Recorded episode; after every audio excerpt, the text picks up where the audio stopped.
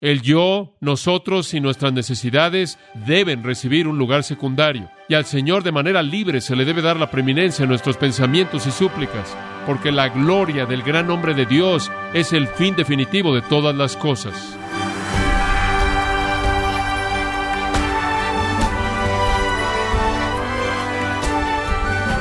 Estamos agradecidos por su tiempo y sintonía en gracia a vosotros con el pastor John MacArthur. Si usted le pregunta a su familia y amigos que describan cómo es usted, usarán adjetivos que describen cualidades y defectos. Sin embargo, Dios no tiene defectos, y es a través de su nombre que conocemos todos sus perfectos atributos. Pero ¿cuál es este nombre que revela sus perfecciones? El día de hoy, el pastor John MacArthur en la voz del pastor Luis Contreras, nos enseñará el significado del nombre Yahvé en la serie La oración de los discípulos en gracia a vosotros. La oración es siempre y en primer lugar y sobre cualquier otra cosa un reconocimiento de la gloria majestuosa de Dios y un acto de sumisión a la misma. La oración siempre comienza con la prioridad de Dios. Arthur Pink dice, ¿Qué tan claro es que el deber fundamental en la oración se presenta? El yo, nosotros y nuestras necesidades deben recibir un lugar secundario. Y al Señor de manera libre se le debe dar la preeminencia en nuestros pensamientos y súplicas. Esta petición debe ser prioritaria porque la gloria del gran nombre de Dios es el fin definitivo de todas las cosas. Fin de la cita.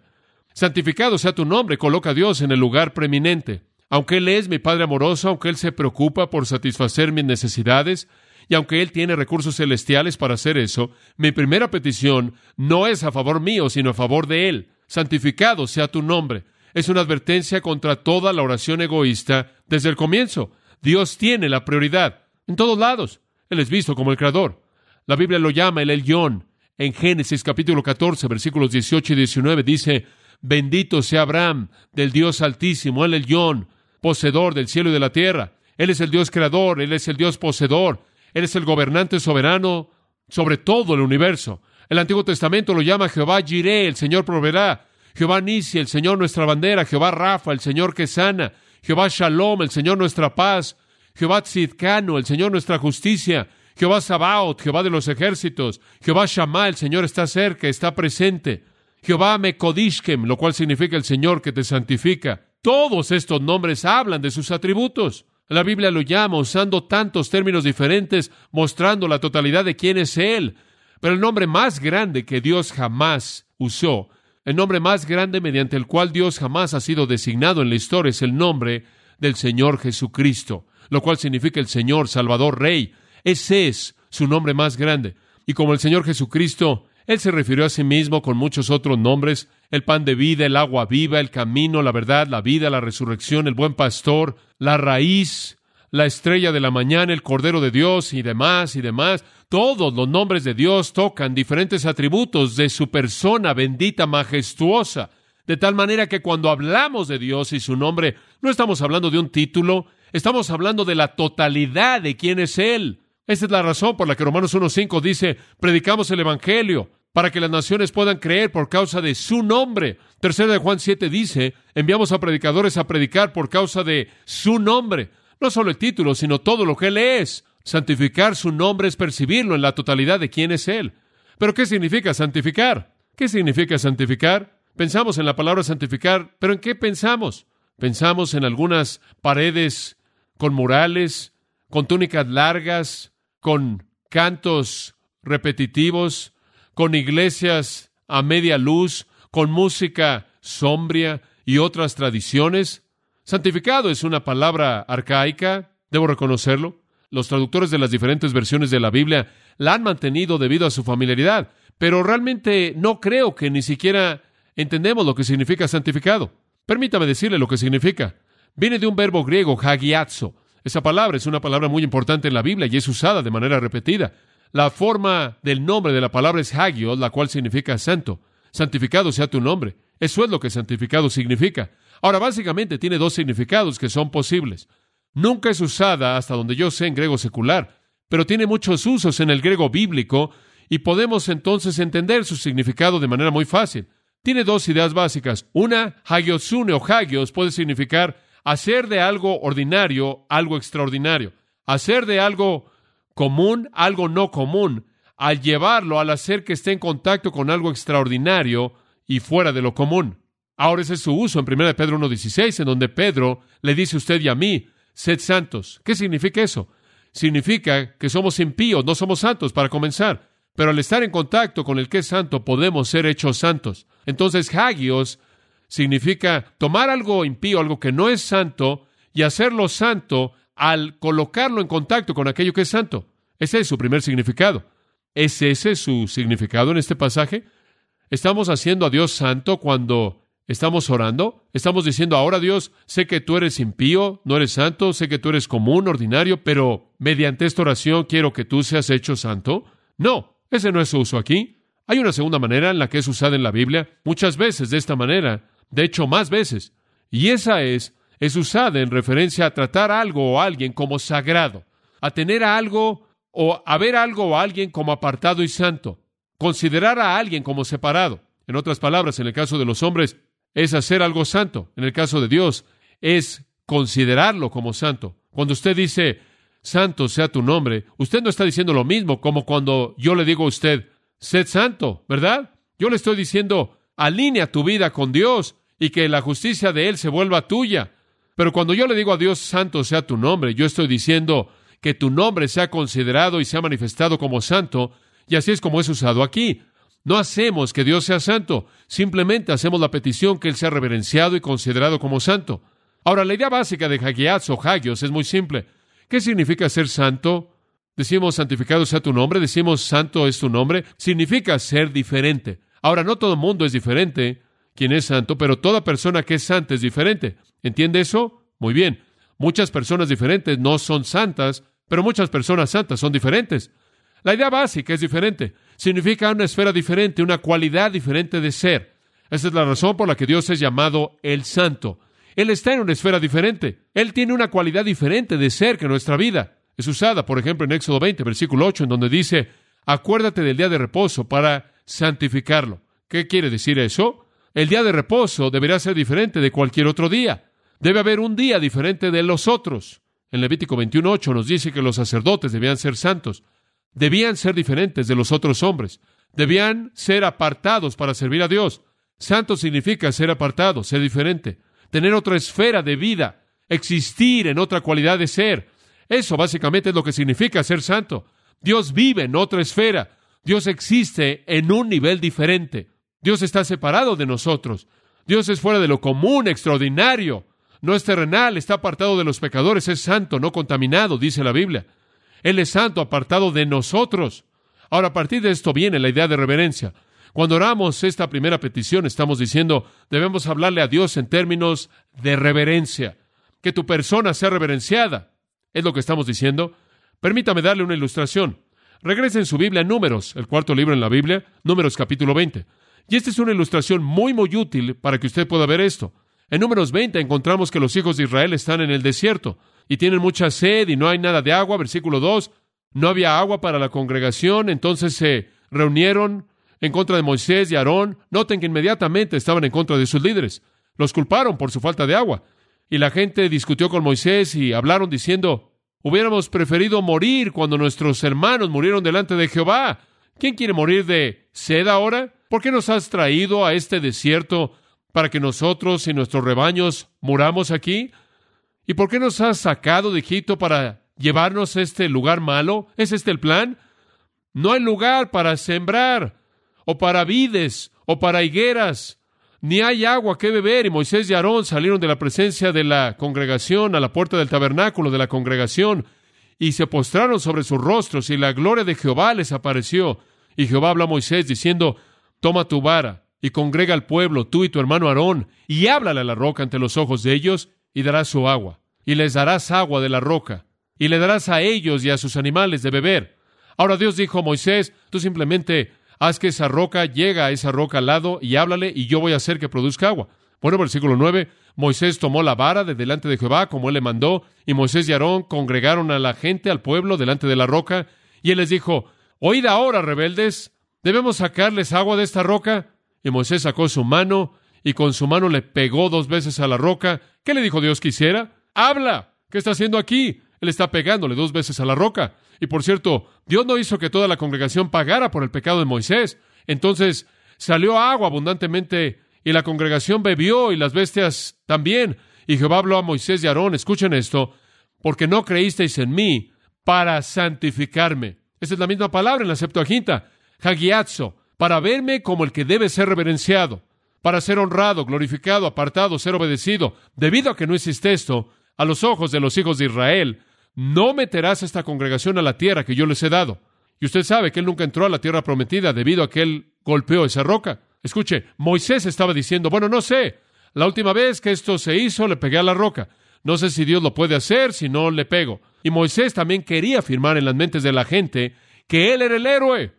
Y entonces simplemente al hablarle a la roca glorificaría a Dios. Moisés pensó, bueno, le pego unas cuantas veces y van a asociar el poder con su vara y su brazo derecho. Él estaba robándole la gloria a Dios. Él estaba desobedeciendo el mandato de Dios. Él no estaba reverenciando a Dios. Dice en el versículo 12, Él no santificó a Dios. Él no reverenció a Dios. Él no le dio a Dios la honra debida a su nombre por la incredulidad de Moisés, su desobediencia y su reverencia. Santificar el nombre de Dios, ¿qué significa? Reverenciar el ser sin paralelos de Dios, de tal manera que usted cree lo que Él dice, de tal manera que usted obedece lo que Él dice. Juan Calvino lo expresó de esta manera, que el nombre de Dios deba ser santificado, es decir, que Dios deba tener su propia honra de la cual Él es tan digno, que los hombres nunca piensen o hablen de Él sin la veneración más grande. Fin de la cita. Ahora, ¿entiende usted el concepto? Santificar el nombre de Dios, ver su nombre como todo lo que Él es y ser reverente en su presencia. Ahora, creo que esto viene después de Padre Nuestro porque es una protección contra algo. Demasiada Padre Nuestro, demasiado Abba, demasiado Papito se convierte en sentimentalismo. Y arrastramos a Dios al suelo y hacemos que Dios sea un amiguito muy amable y hemos metido eso en el cristianismo estadounidense al punto en el que es un verdadero problema. La gente le habla a Dios en conceptos tan bajos y a un nivel tan bajo y términos que realmente no representan su nombre que es santificado. Entendemos muy bien la parte de papito. Pensamos que Dios es el papito grande al que debemos acercarnos y Él nos va a dar todo. Escuche, los judíos estaban muy conscientes de esto y también lo estaba nuestro Señor. Esta es la razón por la que después de Padre nuestro, Abba, Él dice santificado, santo, reverenciado es tu nombre. Los judíos eran muy conscientes de esto. Cuando un judío llamaba a Dios Padre, él casi siempre inmediatamente añadió otro título después de eso para equilibrar su manera de pensar. En 1 Pedro 3:15, Pedro dice, santificad al Señor Dios en vuestros corazones. Él usa la misma palabra, hagiazo, reverenciar a Dios. Tratar a Dios como santo, tratar a Dios como separado, extraordinario, fuera de lo común, digno de ser adorado y alabado y glorificado. ¿Qué es santificar? Es apartar de todo lo que es común y profano, valorar, estimar, honrar, reverenciar, adorar, como el único Dios verdadero, bendito, infinitamente bendito y divino. Y usted no puede hablar de Dios en términos terrenales. Usted no puede arrastrar a Dios y rebajarlo a nivel de términos, de plática, de conversación de calle. Dios debe tener títulos que son apropiados para su poder y su santidad. Qué fácil es vivir nuestra vida diciendo, santificado sea tu nombre, santificado sea tu nombre, y no tener idea ni siquiera de lo que estamos diciendo. La verdad de una petición así es que Dios debe tener el lugar apropiado, prioritario. El anhelo de mi corazón es que Él sea glorificado, honrado en toda situación, en toda circunstancia y en toda relación. Jesús dijo, Padre, honra tu nombre en mí. En Juan 12, esa fue su meta. Ahora, eso es lo que significa santificar su nombre. Pero ¿cómo hace eso? ¿Cómo lo hace? La parte más importante de lo que queremos decir viene ahora, así que escuche. Esto es lo práctico. ¿Cómo santificamos su nombre? ¿Qué es lo que esta oración realmente está diciendo? ¿Qué es lo que realmente estamos pidiendo cuando decimos santificado sea tu nombre? ¿Cómo podemos saber que esa oración está siendo respondida? ¿Cómo es que el nombre de Dios realmente es santificado? Porque es una petición que yo le estoy haciendo a Él. Dios, deja que tu nombre sea santificado. Y la implicación es a través de mí. Que tu nombre sea santificado en mi vida. Que tu nombre sea hecho santo en mi vida, en mi presencia. ¿Cómo? ¿Acaso solo estamos diciendo no use su nombre en vano? Eso, pero no solo eso. ¿Acaso estamos diciendo, asegúrate que en tu liturgia digas, en tus oraciones, en tus actos de adoración, asegúrase de que digas, santificado sea tu nombre? No, aunque no está mal decir eso. Ese no es el punto. ¿Cómo es que realmente usted reverencia el nombre de Dios? ¿Cómo es que Dios puede ser santificado en mi vida? Le voy a dar cuatro puntos y quiero que siga la progresión. Número uno, santificamos su nombre cuando creemos que Él existe. Santificamos su nombre cuando creemos que Él existe. Hebreos 11.6 dice que el que viene a Dios debe creer que le hay. Usted nunca puede honrar a Dios. Usted nunca puede exaltar a Dios a menos de que crea que Dios existe. Ahí es donde todo comienza.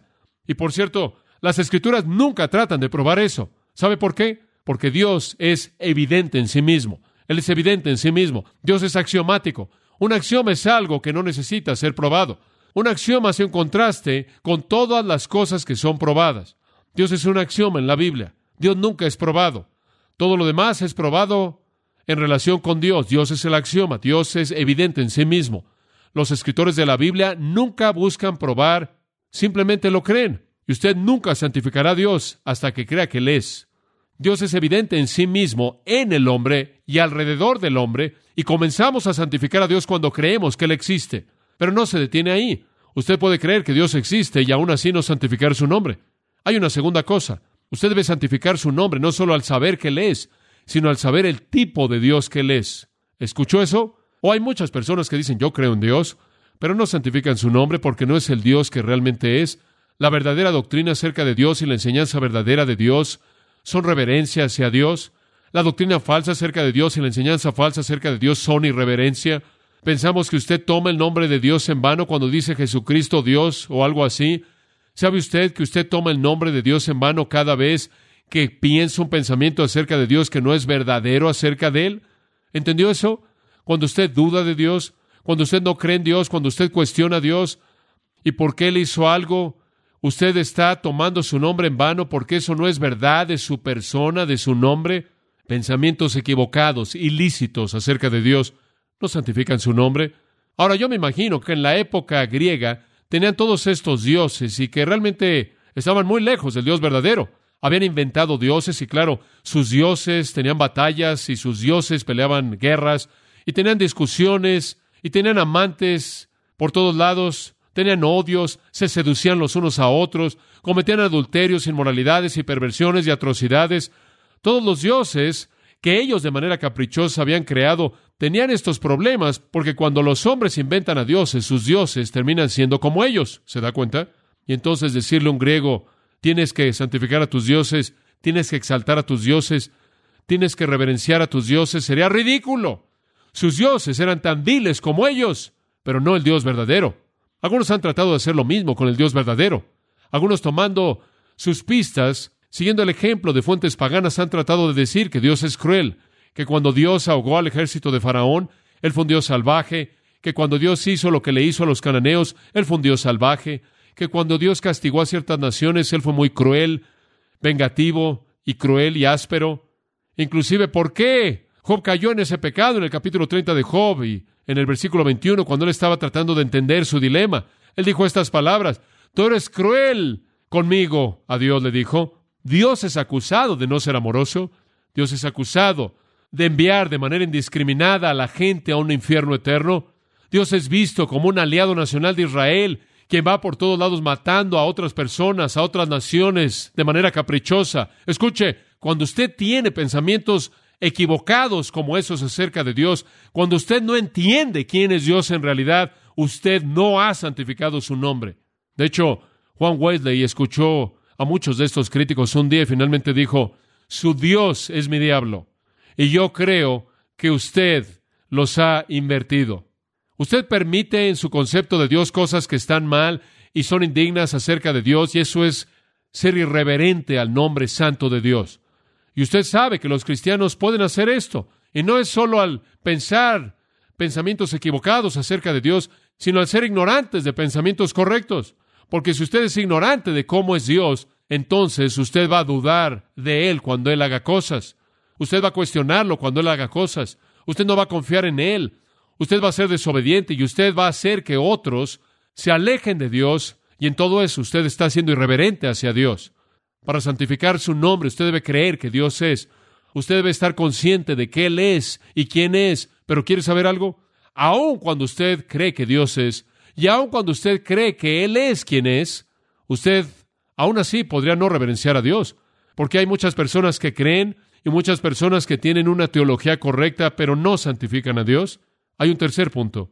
Santificamos su nombre, escuche, cuando estamos conscientes constantemente de su presencia, sabiendo que Él es y sabiendo quién es Él, y trayendo eso en la conciencia de tal manera que vivimos diariamente, cada día de nuestra vida, dándole lugar a Dios, es santificar su nombre. En el Salmo 16.8 David lo dijo, a Jehová he puesto siempre delante de mí. Veo todo a través de Dios. Dios es mi visión. Esa es la clave. ¿Qué hay acerca de usted? Reverenciar a Dios es vivir en su conciencia. Para la mayoría de nosotros, nuestros pensamientos de Dios son como espasmos. ¿Estará de acuerdo con eso? Algunas veces muy intensos, algunas veces totalmente ausentes, algunos días, algunas veces como en este momento, pensamos acerca de Dios mucho. Y después pasa un largo periodo de tiempo, quizás una semana, y piensa muy poco acerca de Dios. Son como espasmos. Pero santificar realmente su nombre es tener pensamientos conscientes de Dios en toda situación diaria, en toda acción, en todo momento, en toda palabra diaria. Ve a Dios en todos lados, santifica su nombre en su vida. ¿Acaso usted está consciente de manera constante en todo lo que hace, todo lo que dice, a donde quiera que va? ¿Ve usted a Dios manifestándose? Santificar a Dios significa que debemos creer que Él es, que debemos creer que Él es quien es Él, y que debemos estar constantemente conscientes de su presencia. Pero sabe una cosa, usted podría hacer esas tres cosas y aún así no reverenciar a Dios si no hiciera una cuarta. Y aquí viene, ¿está lista? La final. Santificamos el nombre de Dios cuando vivimos una vida de obediencia a Él. Esa es la clave final. Usted no puede llegar a la totalidad de santificar su nombre a menos de que lo obedezca. Dice usted, oh sí, yo creo que tú eres. Yo creo que tú eres quien la Biblia dice que eres. Oh, sí, Dios, yo estoy consciente de tu presencia en mi vida. Y después de desobedecer, lo incapacita a usted de poder reverenciar su nombre. Como puede ver, la oración no es solo que el nombre de Dios debe ser santificado en el cielo. No es solo que el nombre de Dios debe ser santificado en todo el mundo. Es que el nombre de Dios debe ser santificado en mí. Aquí está, entiéndalo.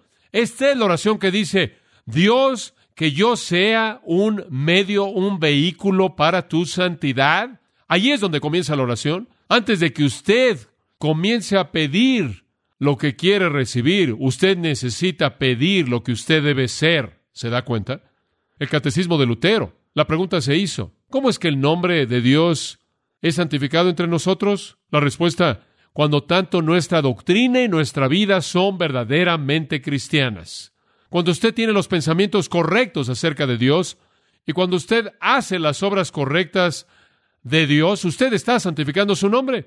La primera parte de esta oración es Dios, enséñame la verdad y ayúdame a vivirla. Santificado sea tu nombre. Significa, en mí Dios, manifiesta tu santidad mediante mi conocimiento correcto de quién eres tú y mediante mi vida correcta en respuesta a ello. Esa es la razón por la que 1 Corintios 10:31 dice, si pues coméis o bebéis o hacéis otra cosa, hacedlo todo para la gloria de Dios. Así es como debemos vivir. Mateo 5:16, ya lo dije. Así brille vuestra luz delante de los hombres para que vean vuestras buenas obras y glorifiquen a vuestro Padre que está en los cielos. Santificado sea tu nombre significa Dios, despliégate a través de mí. Que la luz brille a través de mí para que puedan glorificarte a ti. ¿Cómo hace eso? ¿Cómo obedece usted de esa manera? ¿Cómo es que realmente permite que Dios sea manifiesto? Al vivir en obediencia a su palabra. La Biblia dice que glorificamos a Dios al confesarlo como Señor, lo glorificamos al confesar pecado, lo glorificamos por la fe, lo glorificamos al dar fruto, glorificamos a Dios mediante la alabanza, glorificamos a Dios al estar satisfechos, lo glorificamos al proclamar su verdad, glorificamos a Dios mediante evangelismo, glorificamos a Dios mediante pureza sexual física, 1 Corintios 6, glorificamos a Dios mediante la unidad. Y sigue y sigue todas las maneras en las que podemos demostrar la majestad y la gloria de Dios para que otros, al vernos, lleguen al juicio correcto acerca de quién es Dios y sean atraídos a Él. Gregorio de Nice escribió esto, y cito, un hombre quien lleva una vida así, va a oponerse a los ataques de las pasiones. Debido a que Él participa de las demandas de la vida hasta donde es necesario, de ninguna manera es suavizado por los lujos del cuerpo, y es un extraño absoluto a la pereza y a la rebeldía, como también a la jactancia orgullosa. Y después Gregorio de Niza oró así, que yo me vuelva a través de tu ayuda irreprensible, justo y santo, que yo me abstenga de toda maldad, que hable la verdad y haga justicia, que yo medite en las cosas que están arriba y menosprecie lo que es terrenal. Fin de la cita. Santificado sea tu nombre. ¿Es su nombre santificado en usted? Ese es el principio de sus peticiones cuando usted ora. Inclinémonos juntos. Recuerdo, Padre nuestro, las palabras del salmista. Oh, magnificad a Jehová conmigo y exaltemos aún a su nombre. Que esta congregación, oh Señor, santifique tu nombre, que vivan de tal manera que otros puedan ver sus buenas obras y glorifiquen a su Padre que está en los cielos. Oramos en el nombre del Señor Jesucristo. Amén.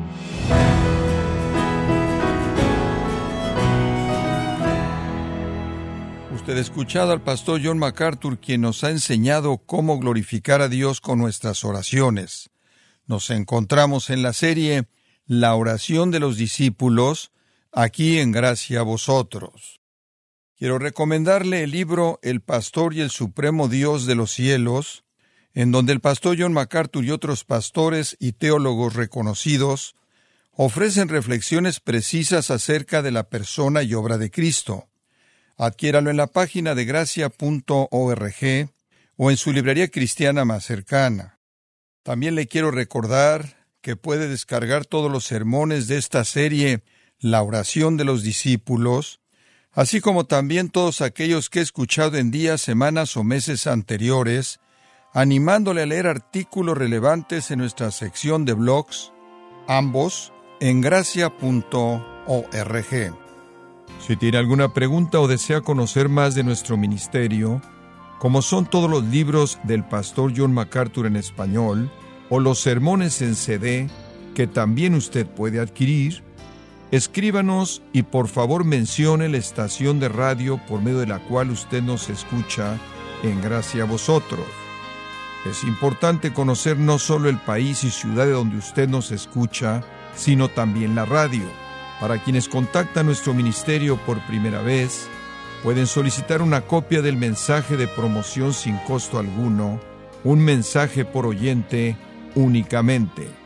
Si usted vive en los Estados Unidos o Puerto Rico, escríbanos a Gracia Vosotros, P.O. Box 4000, Panorama City, California 91412 o puede escribirnos a través del siguiente correo electrónico radio arroba Queremos agradecerle su tiempo y sintonía en nombre de John MacArthur y del personal de este organismo e invitarle para que nos acompañe en la próxima edición y así juntos continuar desatando la verdad de Dios un versículo a la vez en gracia a vosotros.